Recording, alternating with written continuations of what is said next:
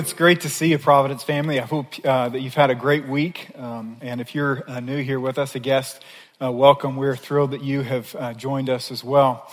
Uh, so, about 18 years ago, uh, I had a, um, a very formative meeting. Um, I didn't think it would be that way for me. I was hoping it'd be for someone else. I want to share just a little um, on that. There was this married couple here at Providence, and they asked to meet with me. And of course, I knew who they were. Well, they were a leader, and, and um, in fact, I um, knew um, so much about them it, um, in terms of uh, what they knew and, and uh, what they did that I just assumed that there could be no way that there's any crisis within their marriage. They, but they came uh, and they walked into the door and we sat down. He began to speak and she began to cry. And it was interesting to, to, to learn that day what, what has uh, now been seen uh, in my life and every life of every person that I've met uh, since then over the last 18 years. What, what, what, what was true of this man was he was a genuine believer, just like many of us. Absolutely believed and put his, his faith and trust in Jesus Christ alone for the forgiveness of his sins. He was uh, a leader who was really respected, even here uh, throughout the church. He was nominated for places of leadership, um, service uh, here at church. He was grounded in the truth. He taught the Bible. He was he was wise, he was kind, he was deeply involved. What I'm saying is the front of a stage was impeccable. And when we talk about front of stage, of course, you know what a front of stage looks like. Uh, most of the time, they're, uh, they're well lit, uh, they're clean, they're very designed. But then there's behind the curtain. And oftentimes, behind the curtain looks very different. And this was true of this man's life. For as we uh, met and we kept digging, what we found was that behind this curtain was uh, was a backup stage which was an absolute mess. He was abusive, he was abrasive, he was critical, he was emotionally frozen, he was proud, and maybe above all things, he was protective of his good reputation. And as I sat there and marveled at the great distortion between the front of the house and the back of the house, the Lord really spoke to my life at that point in time and reminded me that I was very similar. In fact, every single one of us in this room is very similar. Many of us in this room have absolutely sincere faith, and yet our life is fractured. There's parts that aren't simply straight, they're crooked. Every single one of us who know Christ, we're forgiven, and yet many of us live totally fearful of being exposed to the very things that God's already forgiven us of. We're all like this picture, right? We're all like a toddler who's stumbling in daddy's shoes, right? As we run and chase this good life. And the good news that we find right here in the Bible is that God still loves us and He sent a rescuer, a Savior. His name is Jesus Christ to us. And He also gave us a compass in order to navigate this life. It's called wisdom. And the book of Proverbs speaks a lot about wisdom. And so if you brought a Bible, I want to ask you to turn with me to Proverbs chapter 10. Um, what we've looked at over the last several weeks is sort of what wisdom is.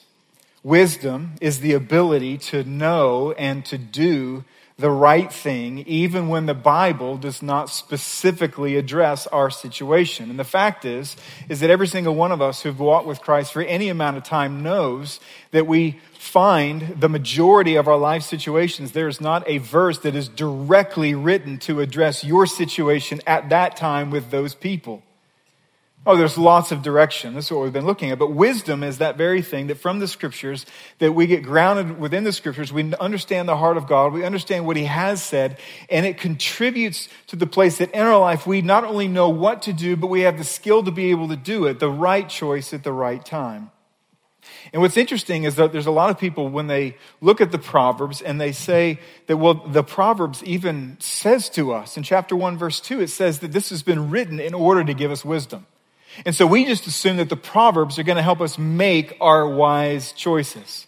And what's interesting about Proverbs is it spends less time telling us the choice to make and more time telling us the kind of person that we want to become because it's that kind of person that routinely makes wise choices.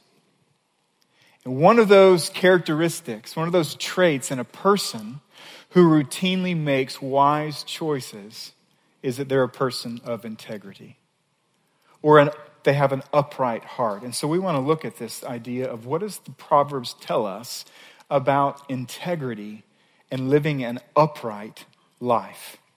Now, before we do that, I want to back up just a second because as we walk through Proverbs, one thing I want to make sure that we do is I want to give you enough tools so that you can go home and you can study Proverbs on your own. And so there's a few things that is really helpful to understand about the book of Proverbs, okay? It's written so that the first nine chapters, there's a lot of narrative in there where one verse connects to the next verse, which connects to the next verse. But once you get to chapter 10, that's not the case anymore. Once you get to chapter 10, there's a lot of sentences that seem to be thrown together randomly. Sometimes they're random, sometimes they're not. But it's important for us to know how it's built.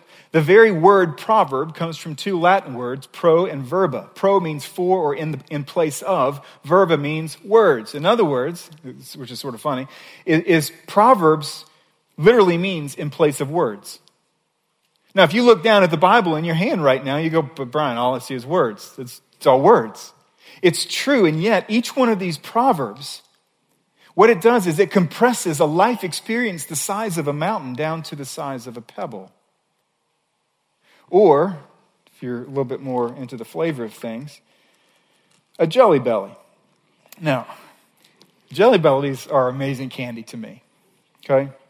You take this little orange one right here that you probably can't see very well, but this little orange one, it literally tastes like an orange. So, what they've done, okay, now there's no value in terms of nutrition or anything like that. It's still candy. However, even the popcorn one that's right there, it's crazy. and Buttered popcorn, whatever. So, but they take what you and I know the taste of an orange and they compress it to this. But if you actually think about it, if you expanded this out, you would not only get to an orange, you would also get to an orchard, and you might even get to the state of Florida. It gets bigger and bigger the longer that you actually think about it, the longer that you chew on it. And this is the case of the Proverbs. You see, the Proverbs are much like a bag of jelly bellies. You're not supposed to eat them in mass consumption it's best not to reach in, grab a, grab a handful, and throw them all down at once. The reason is because you get a little bit of orange, a little bit of popcorn, a little bit of peanut butter, a little bit of jelly, and everything comes together, and you're like, it just tastes like stuff. However, if we'll be wise enough and actually be slow in our study of the Proverbs, in fact, if there's one way that I would encourage you as you think about how you study Proverbs, it would be that. It would be slow. Where you take a proverb and you think about it, you separate it from the rest, and you chew on it. And what will happen is it'll begin to expand, and then it'll make you wise. And it's interesting that most of the proverbs they're built in couplets, meaning two sentences or two ideas, and they're formed in, into one sentence. However, how they're formed they're formed in three different ways, and it's really important to recognize how each one is formed. There's three different purposes, all right? And there's clues that I'm going to give you right now so that you can study them really well, okay? The first way that they join together is to make a contrast. And they do this with the word but. You see Proverbs 15:1. A soft answer turns away wrath, but a harsh word stirs up anger. Two thoughts, they're connected. The word but says this one's different than this one. So we're supposed to think about what's different in both of them. We're supposed to add color. We're supposed to add water to the sponge so that it expands and we can see this principle played out in our relationships and our responsibilities in these direct contexts. And so first is contrast. The second is to complete. This is where the two thoughts are joined by the word and. For example, Proverbs 11:25 says a dishonest man spreads strife and a whisperer separates close friends. So what he's doing here is he's saying, you know what, there's two different ways to use the tongue in really negative ways that destroy relationships. They're not contrasting, one's completing the other. And it makes us wise when we think about how each one of those adds fuel to the fire in already broken relationships. And then there's a third way. And the third way is through is, is, is as they seek to compare. And as they compare, they normally use two words, and it's either uh, like and so or better and than. For example, in Proverbs 17:1, he says, "Better is a dry morsel with quiet than a house full of feasting with strife." And so there's a comparison between one and the other. Now, if you think about that proverb, right? Better is a dry morsel with quiet than a house full of feasting with strife and you actually give it thought, you chew on it, what happens is you can see things at a distance which really create an amount of wisdom in our life. So watch this, okay? The second half, says, a house full of feasting with strife. So now we're in a house, and you think about a house of feasting, I think of Thanksgiving. I think if it's a little bit cool outside, there's a fireplace going, there's a dog by the fireplace, the, the whole table is full of food, and it's just immaculate. People are all around. However, that's all a wonderful thing unless everyone's fighting at the table, unless someone slammed their fork down and left and spilled everything, and everyone's like, well, now what do we do? Should we just keep eating or and this is what he's saying. He's saying it's actually better. If you notice, it says it's better as a dry morsel with quiet. What that actually means is this this person doesn't even have a house. It's better to hang out with three friends eating a saltine together who are getting along than it is to have a house and all kinds of wealth and all kinds of food in the house to be so full of strife.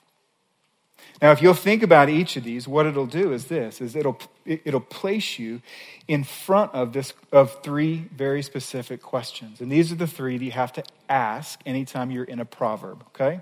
The first question is, how is the proverb written? Is this seeking to compare something? To contrast something or to complete something, just to help me in my understanding. The second question is what experience is being described? You're supposed to think about it. Think about Thanksgiving. Think about that blown up in a relationship or in the marketplace. Think about what that could mean. Add water, make it expand. And the third question is this is what kind of person is being extolled? What kind of person are we reading about there that says, oh, this is the kind of person? Because that is the kind of person that routinely makes wise choices, that routinely chases a life that is actually good. So, what we're going to do, I'm going to read a few of these, but before we do that, I want to pray for us and ask the Lord to give us wisdom, okay? Father in heaven, we love you. We thank you that you have given us your word. And as we look now at this idea of integrity, as we look at these sporadic proverbs in these different chapters that all address the same idea. I pray, Father, that you would help us to have a fuller understanding. And not only a fuller understanding, but that you would incline our heart to want to become a person of integrity and uprightness. We pray in Christ's name. Amen. So, Proverbs chapter 10, verse 9 says, Whoever walks in integrity walks securely, but he who makes his ways crooked will be found out. And then Proverbs 11:1. 1. A false balance is an abomination to the Lord, but a just weight is his delight. In Proverbs chapter 12 verse 19. Truthful lips endure forever, but a lying tongue is but for a moment. Proverbs chapter 14 verse 2. Whoever walks in uprightness fears the Lord, but he who is devious in his ways despises him. And the last one, Proverbs chapter 20, verse 7. He says, The righteous who walks in his integrity, blessed are his children after him. So, what do we learn from these Proverbs? Starting in Proverbs 10:9, we learn that integrity is a lifestyle marked by wholeness wholeness. He says, Whoever walks in integrity. Integrity actually comes from the same word in Latin for integer. An integer in mathematics is not a fraction, it's a whole number, right? So in scripture, the word integrity or uprightness, it describes a life that is marked by wholeness instead of fractions. A life that speaks the whole truth instead of half the truth or three quarters of a truth a life who acts and talks the same with this audience as it does with this audience if these audiences weren't together. A life whose back of stage reflects their front of stage. So we have to ask the question well, why is this good? Why is this the good life? I think there's three reasons that we just read of. First is this is that wholeness or integrity removes the fear of being exposed. It removes the fear of being exposed. He says, Whoever walks in integrity walks securely, but he who makes his ways crooked will be found out. Every single one of us knows the fear of being exposed. We all know the fear of being caught in a lie. We know when we've done something and we're ashamed of that something and we hope that nobody finds out. And if someone asks us questions that we think are even related to that, we can get defensive even if they don't know anything about it. Proverbs chapter uh, 28, verse 1. It says, The wicked flee when no one pursues, but the righteous are bold as a lion. This means that a lack of integrity it leads to fear. You see, integrity, however, allows us to look at the mirror without any shame. It allows us to receive a question from, from someone else and not immediately respond with being defensive. It allows us to lay our head down at the end of the day without worry of being exposed the next day. You see, in this, you have to understand, is a good life. It's a good life when you don't have to live in fear of what people are going to find. And this is possible, friends, because of Jesus. The second benefit that we see here in terms of integrity, it says that, that, that, um, that um, wholeness, it infuses our relationships with trust. See, trust is being so convinced that you can rely on the strength and integrity and the character of another person that you place yourself in their care. Trust is that relational quality that allows us to rest in someone's presence and absence.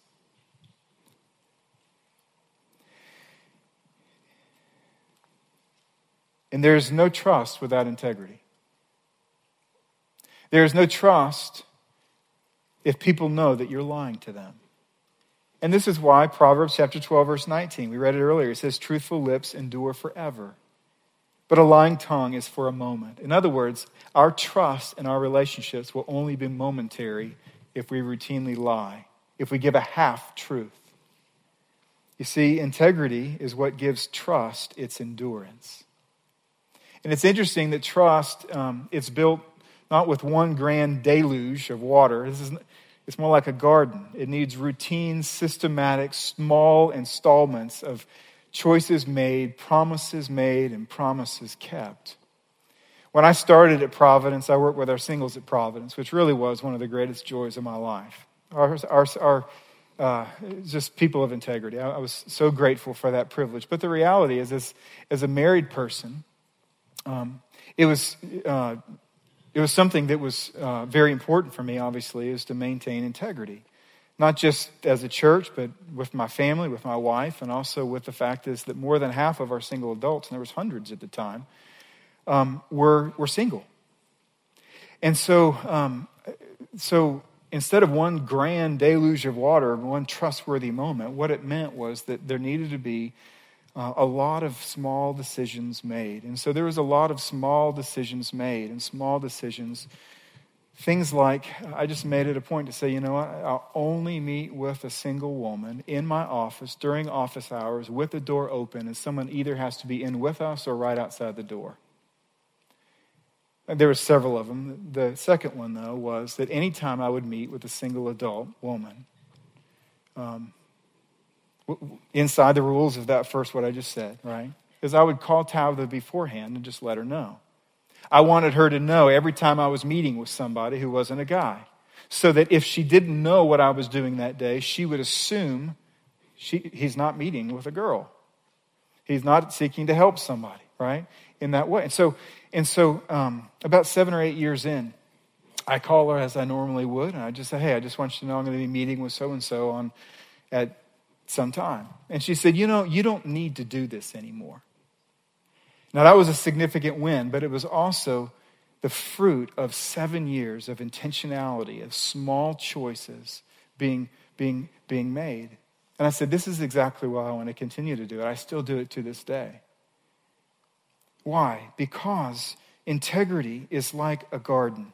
It's not built by one deluge of water one time, but by the daily and momentary installments of promises, little promises made and little promises kept.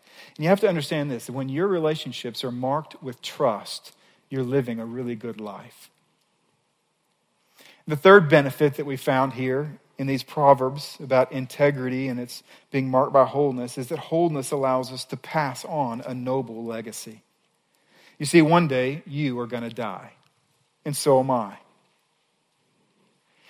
And for the great majority of us, someone has our name. Someone's connected to us.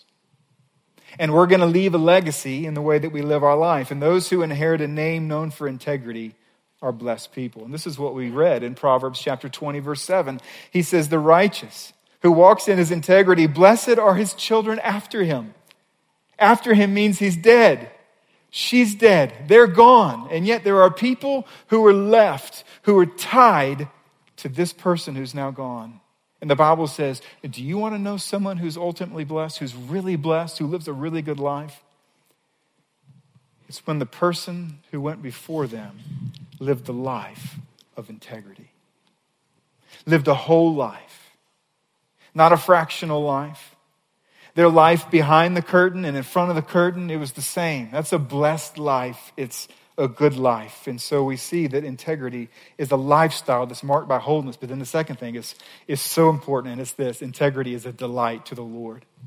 It is a delight to the Lord. And this is ultimately what Proverbs is all about. God is there, He is here. The point of Proverbs is to condense all of life and every life decision into two diverging paths that are separated by the fear of God.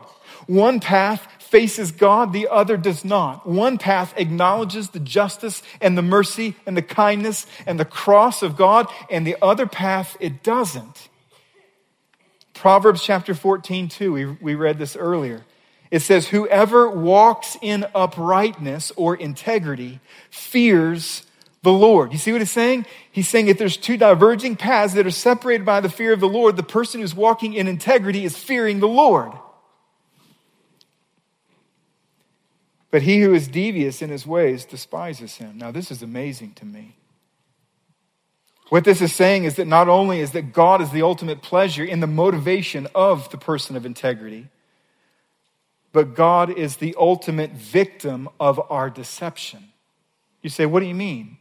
It says there, it says that he who is devious in his ways despises him. You may lie to me, but he's the victim. Why? because this is His world. It's not our world, it's His world. We're traveling in His world, we're living in His world. And He is the ultimate authority and standard bearer of integrity. 2 Timothy chapter 2 verse 13 says that God is faithful for he cannot disown himself. What that means is this is that God always always tells us he does what he says, he says what he's about to do, and in both what he says and what he do, does, they both flow out of who he is. In other words, with God, the front of stage is identical to the back of stage. There's the perfection and a holiness that passes through. That what we can see of God and what we can't see of God, they're both the same. He never gives you half the truth. That everything of who he is comes out of his mouth, and everything that comes out of his mouth and who he is it aligns with what he does.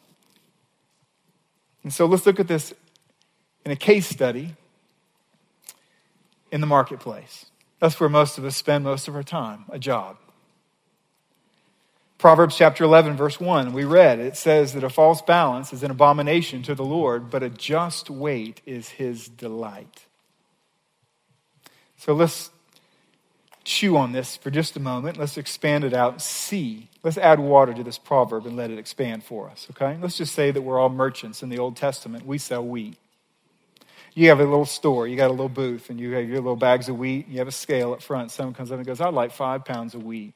Absolutely. So we pull our scale, and there's two little buckets or two bowls, right? With an in one, we reach over and you, say, you said five pounds, right? Yeah, five pounds. Okay, hold on. You grab a rock. And it was common knowledge how big a five pound rock was. And you place that five pound rock on one side and the scale goes down. And then we grab our wheat. We start pouring in the other side until the scale was level. You may even throw in a few extra pieces just because, because, you're, because you're so generous, right? Then you'd hand them their, their wheat and they'd hand you the money. Now, let's just suppose, though, that bills were tight. You're thinking, man, how. And one night you, you, you sort of hatch an idea in your mind. You, you know what I could do? I could take an awl and I could begin to work that five pound rock and make a little hole in it and start to hollow out just a little bit of a section of it.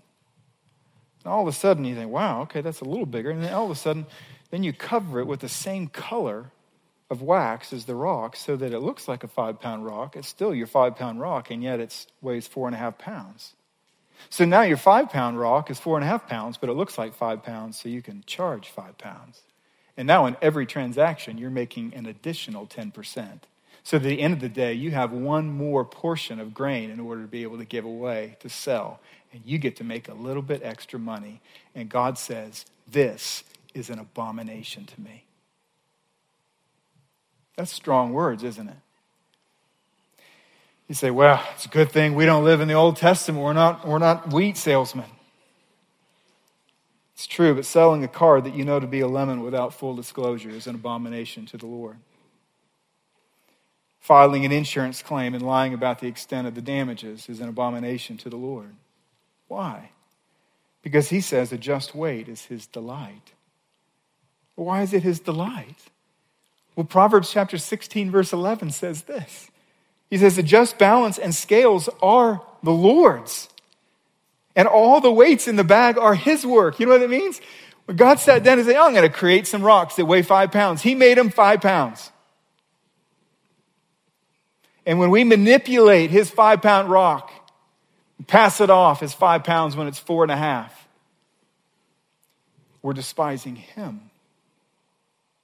But when we take that five pound rock and we say, This is a five pound rock, and we're people of integrity, it says that this is a delight to him because it recognizes that we live in his world. You see, God delights in our just and honest dealings because these dealings make God honoring faith visible to the world. So, what do we do with this providence? Two things. Application before we, before we sing.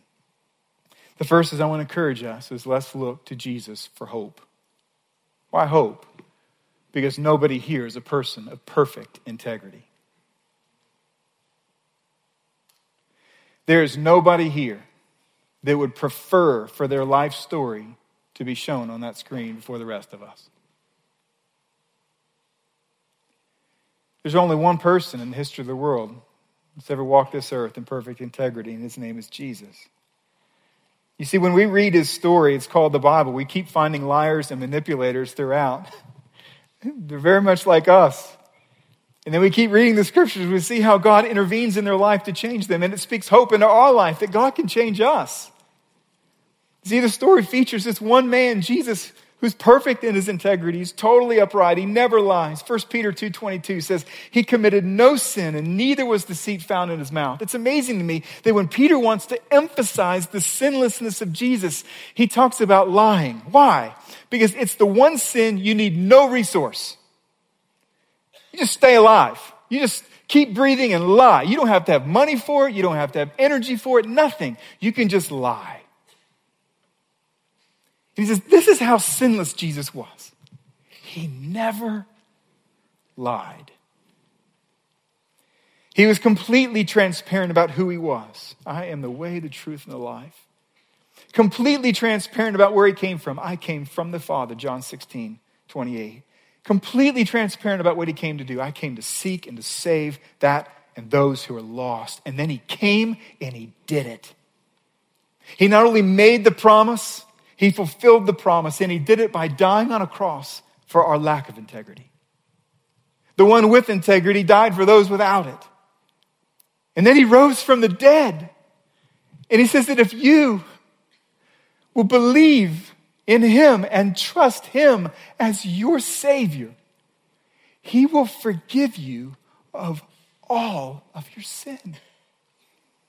He'll give you His righteousness, and then He'll place His Spirit and allow Him to abide within you so that you'll have power to shrink the gap throughout the rest of your life between the back of stage and the front of stage. See, a heart full of Jesus has no room for deceit. And so the whole of Proverbs simply says, look to him. Keep looking to him. If you've never looked to him, you can look to him today for the very first time and be forgiven of your sin. And if you have looked at him for so many years, keep looking. Just keep looking, Providence. And the second and last is this is let's take pains to keep a clear conscience. Let's take pains to keep a clear conscience. You see, when we look to God and see how much He loves integrity, it leaves within us who love Him a desire to be a people of integrity. And this is what Paul said. Paul says in Acts 24, verse 16, he says, So I always take pains to have a clear conscience toward both God and man. To take pains means to receive pain. It means to do something that may be painful to you in order that your conscience can be clear before God and man. So, what are those things that we can do? I to just give you a few of them, okay? First is you can remind yourself, you can take pains to remember the justification is by faith alone. What is, why, why, why is that so important? Because you're going to fail tomorrow. You're going to fail today. You may have already failed where you're sitting here. And you see, when we fail, it's really easy for us to think that our righteousness, it's, it's like a moving scale with God. And when we have our good days and our bad days. But this is what justification of faith means. It means that because someone else performed perfectly on our behalf and we trusted that person, that his righteousness accrues to us. And what that means is there's absolutely nothing you can do today to diminish your righteous standing before God. And there's nothing you can do today to improve upon it. You see, if you don't take pains to remember that you're justified by faith, you might think that going out and aiming and striving and white knuckling integrity is going to increase your standing with God. And it's not. Integrity doesn't increase our standing. Integrity is simply a response to our right standing because someone else accomplished something for us. And it's Jesus. It's what he did for us. And what a what a difference it makes to be assured in the darkness of our imperfection that we have a righteousness outside of ourselves. The second thing we can do is confess. I said earlier that integrity removes the fear of being exposed, right? So if you are not lying to people, then you don't have to worry about your lie being exposed. But do you know what else takes away the fear of being exposed? Confessing your sin. You can tell people what's behind the curtain and then not have to fear if they find it because you've already told them. In Proverbs chapter 28, verse 13 says, Whoever conceals his transgressions will not prosper, but he who confesses and forsakes them will find mercy. So we confess them to God. We find a friend, a trusted friend, we confess our sin to them. Say, This is what I'm doing. This is what I've done. Would you pray for me? Would you, would you ask God to give me strength? I've, he's already forgiven me, but would you, that confession to one another, it adds strength it adds steel to our integrity. And the third thing we can do is obey. we can be people of integrity. We can tell the truth today, right? Now, our righteousness is in Christ alone, but humbly walking with God leads to a noble life and a quiet conscience that honors the Lord and allows us to sleep at night. And you know, the fact is that every single one of us are going to be tempted to lie, to deceive, to, to, to, to maybe put forth an image, social media, that's not quite who we really are. So, what are we going to do? Well, if we vividly imagine the gain from lying and deception, we likely will. But, however, if we could simply imagine this afternoon God's observance of our conversations and Jesus' glory and our honesty and love and trust being grown and developed in our relationships, then we're going to be motivated towards integrity in that moment of decision. And so let's imagine Jesus being glorified through our integrity in every single part of our life. 2 Corinthians 5 9, Paul pleads, We make it our aim to please him. And may the Lord grant us strength and courage to do just that. So let's pray together. Father in heaven, we thank you that you love us, and we thank you, Jesus, that you came to this earth and you were the person of integrity. We thank you for that. We thank you that you, in your integrity, died for our lack of integrity. And I pray, Father, that you would forgive us. I pray that you would strengthen us as a church family. I pray, God, that you would help us to be a place where being transparent about what's not behind the curtain or what is behind that curtain is okay. I pray that you would develop trust. I pray that you would help us, God, really. When I'm praying, God, would you help us to face towards you and to see Jesus Christ? Be overwhelmed with his integrity and his life and his death and his resurrection, and it would change the rest of our life. And so, God, I pray that as we sing to you, you would help us to sing with a full heart as we give to you, that you would take these resources. And just like we prayed, Lord, that you would use these resources, Lord, to support families who are seeking to take the gospel to the ends of the earth. And this is our prayer, and we pray it in the strong and perfect name of Jesus. Amen.